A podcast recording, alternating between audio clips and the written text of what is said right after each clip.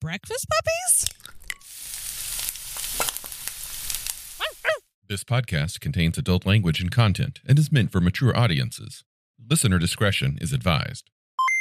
You're listening to The Glitter Boys.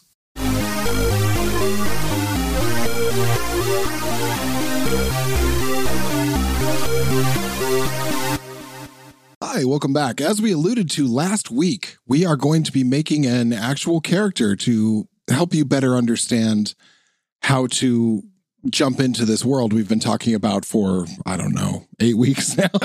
yeah. Uh, this, I believe, would be episode 28. yeah. So we're we're going to uh we're gonna make somebody and we're gonna walk you through every step of it. And where I always start with this, the the first point of character creation is a name. Your methods, dear listener, might not match this, but this is what we're going with because I'm the same. I like to come up with a name first. Yeah. Now, let's talk about a little bit about the character that we're going to make. Yeah. So, we are starting a new side project that's involving two characters that have already been made. We're not quite going into details on it just yet, but the character that we're making now is going to also appear in this side project. And I believe we settled on a dog boy. That's correct. A Coalition CS Dog Boy. As I'm not running this game, I don't know what I'm rolling up. Uh, We'll see what happens. Yeah. Yeah, if it's if it's my greatest foe or my my true friend, but uh, a dog boy is a dog boy is a werewolf without the werewolf. It is a it is a a mass produced bioengineered cross between a human and a dog. And it comes with all of a dog's loyalties and a sense of duty, and most importantly, a sense of pack, sense of tribe. So this this dog boy is loyal to the coalition states. It is a, a CS dog boy. And what should we call this fella? You know, that's a good question. This is, there's so much randomness in the creation of a dog boy because you don't know what breed it's going to be. Mm-hmm. You don't know what mutations it's going to have. And oftentimes, a dog should have a name that sort of fits its character.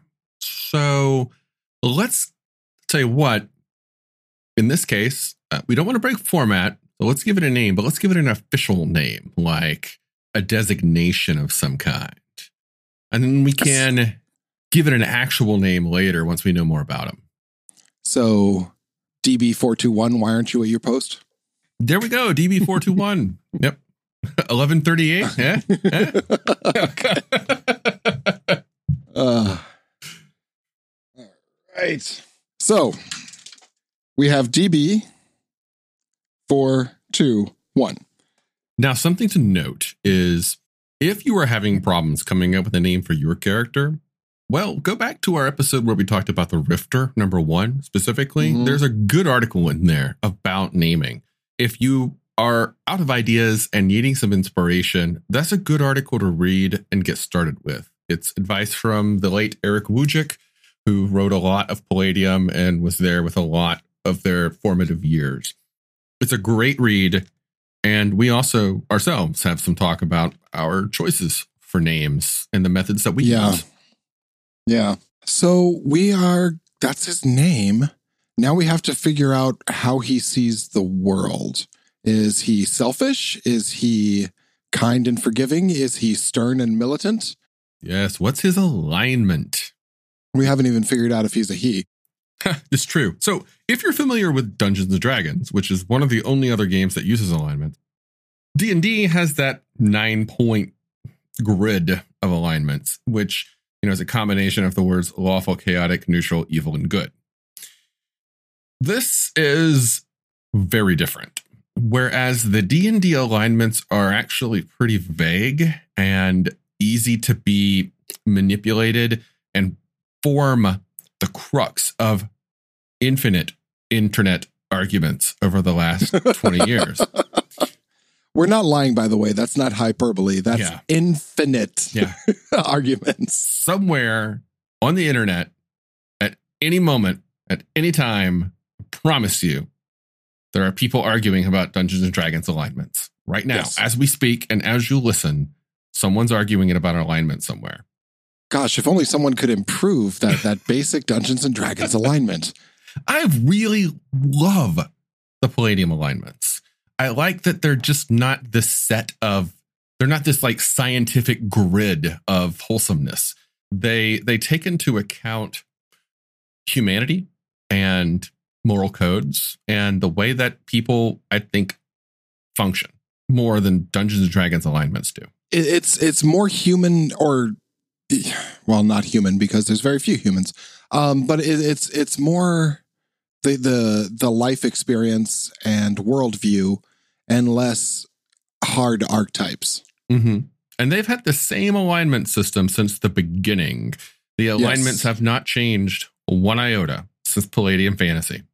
And I, I would like to say since the beginning, that means not only are the names the same, but the descriptions have been copied and pasted every time since. It is it's it's good. It is in my opinion, it is the best way to do alignments. Um, it does work on different axes. Uh, should we with we've already done one on this, haven't we? We have not. We have We, we were going we've to. kind of uh, skimmed the topic a little bit, okay. skirted around it, if you will. Well, there's one thing to note that in the Palladium world, there are no neutral alignments. This is one of the many things in which Kevin gets rather hardcore preachy about. It happens from Mhm. time to time. And his insistence of the lack of neutrality is written in no small words in this book. And it's been that way also since the beginning. He doesn't believe in neutrality, and thus his games don't have that concept in them. You are either good or evil or selfish or whatever, but pure neutrality is not Yeah. something he allows for in his rules. Those are the axes, by the way. Good, where where you fall on that. Your selfishness, where you fall on that, uh, or your evil, where you fall on that. Yeah. And they are set out in principled, which is a good alignment. So Dudley Do Right kind of character. Yeah.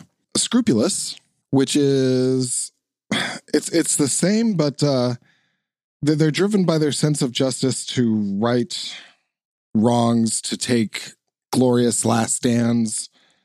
Han, not Han Solo, uh, Luke Skywalker would be Yeah. scrupulous alignment. They, they will attempt to work in the law Yeah. whenever possible. They are not as bound to it as as a principled. And yeah, something that all of these alignments do is they have a generally 12 to 13 point scale of things that these characters will or will not do, or 12 to 14 point. And one of which is, you know, keeping your word, lying, killing, attacking people or unarmed foes, uh, harming innocents, using torture, killing for pleasure, helping others, working with the law or within groups, respecting authority, never, you know, doing illegal stuff like taking dirty money and whatnot, and betrayal. These are all things that they judge the various alignments on. And it's, it's a list under each one of you will do this, you might do this, you won't do this kind of thing. And I like it because those are a lot of real world uh, descriptions to help you fit it, what you see your character doing. Like, for example, there, there's a few alignments that will absolutely keep their word. But, you know, if you really need that information, you might bend that guy over that rack and pull out his toenails. you know? Yeah. Or, or not. And I, I just find it, it gives a, a, a greater fluidity than the basic D&D alignments. Agreed. So then you get into the the selfish alignments, which is uh, unprincipled (parentheses selfish). That kind of guy could take dirty money. I mean, he he might. Historically, this was the Bit one that was scoundrel. described as the Han Solo alignment. Yeah. Uh, you also have a, a different type of selfish alignment, which is anarchist. You will indulge yourself if you want it. Get it. It's the fuck you, I got mine alignment. Yeah. You don't know me. I do what I want. I, I I really like some of the commentary. Like NPC said, there is a twelve to thirteen point description of what they would do in certain situations. And under uh, anarchist number thirteen, possibly betray a friend. Sorry, pal. That's as written. It doesn't have one of my favorites, though. What's I, I noticed it was an old commentary, which was, "This is the cocky loudmouth who is likely to do as he damn well pleases." I don't, I don't see that in here. Yeah, So maybe they have changed. maybe they have. Mm. Yeah, Then you have three evil alignments. which opens with a statement about playing evil, Oh, yeah. and saying how we don't generally encourage playing evil, but they're here if you need them. Uh, you have the aberrant, which is, I want to say, your your Vader type. Um, it is it is not that there is no honor among thieves. This is this is a darker character, but they are true to their word. Yeah, They are. God, what what is a good representation? they are the anti-hero and Yeah, they lawful evil is the closest thing in Dungeons and Dragons to this one. They have a code of honor, but they're you know if you're in their way, then you have to be dealt with. And if Yeah. you are the target of their vengeance, then they will fuck you up. They are kind of like the selfish. They're kind of like a mix between selfish and evil. Mhm. The uh, anarchist and miscreant, maybe, and that they Do will. they, have will, some redeeming qualities? Yeah. such as their ability to keep their word. Mhm. I've always seen it as, and this is weird, but uh, if you've ever read the Dresden Files, I, I would say that most of the the fairy folk, the Fae, fall into this category. Yeah, I can see that. Where, well, they will absolutely fuck you up and take great glee in doing it. But if you nail down their word, they are true to it, Yep. which is why you why you bargain very carefully with them. Yeah, uh, this is often seen in stories and movies of the bad guy who you sometimes have to side up with to fight the greater evil. Yeah, This, to me, Aberrant is the best evil alignment, not because it's the one I want to play, but it's because the one that I, as a member of a viewing audience of a show or a reader of a book, it's the one that I, the reader, can sympathize with the most yeah, as I get to see the human decisions and meanings behind the enemy's actions. yeah, Whereas if they are the next alignment, I'm bad. yeah. Miscreant. Self serving, unscrupulous, out only for oneself. Miscreant is the alignment that I associate with 1990s bad guy henchmen in action movies. Yeah, agreed. They're just there to have, I'm just going to have, I'm gonna fuck you up. Yeah, because the boss says so. they usually get a ponytail and uh, a high collar a long ponytail, and a ponytail. turtleneck and some black, some plain black sunglasses. Yeah. Which brings us to our final alignment choice diabolic. uh, yeah. This is deranged. This is bad. This is bad, bad, bad, bad, bad. No redeeming qualities. This is what you would consider demons of, of pure evil from the pit to be. Yeah. Diabolic is the worst of the worst. Anybody who is diabolic, it's the description of the alignment makes them out to be a psychopath. Yeah. But what's fascinating is that when you look through the books and look at the characters that are provided, there are some truly interesting diabolic characters that Yes. are depicted as being sane and focused, just extremely driven and willing to kill anyone and anything that gets in their way. So they're not quite psychopaths, but they may be extreme sociopaths. Yeah, like one of the descriptions on this is um, betray a friend without hesitation. After all, you can always find new friends. Yep. So yeah, this is your your Emperor Palpatine. these, this, these are the bad folk. So what are we gonna make our dog boy? I'm thinking aberrant. I'm starting to get an idea of how this dog boy is going to play into our game. We're going to make him aberrant.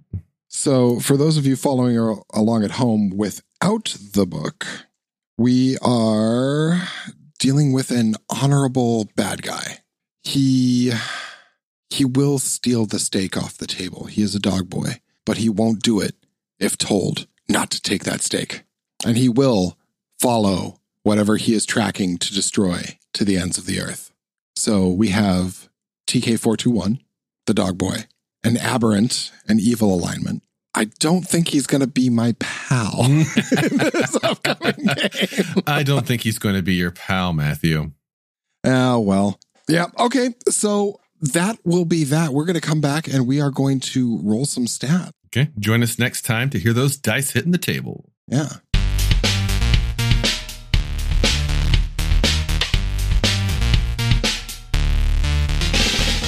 You've been listening to The Glitter Boys, a Palladium Books fan podcast. Glitter Boys, Rifts, the Megaverse, and all other such topics are the property of Kevin Siembieda and Palladium Books. Please buy all their stuff and help keep them in print and making more games. You can order directly at palladiumbooks.com, and their entire catalog is available digitally at DriveThruRPG as well. Our opening music is 8-Bit Bass and Lead by Furby Guy from freesound.org. This closing music is Caravana by Phillip Gross, available at freemusicarchive.org. All sound effects used are self-made or acquired via Creative Commons Zero license. If you like what you have heard, find us on Twitter and Facebook as The Glitter Boys. That's B-O-I-S. And check us out online at breakfastpuppies.com slash glitterboys. And also join us on the Breakfast Puppies Network Discord at breakfastpuppies.com slash discord. And if you want to help us out, please spread the word and help us build a community. Thanks again for listening. We'll catch you next time.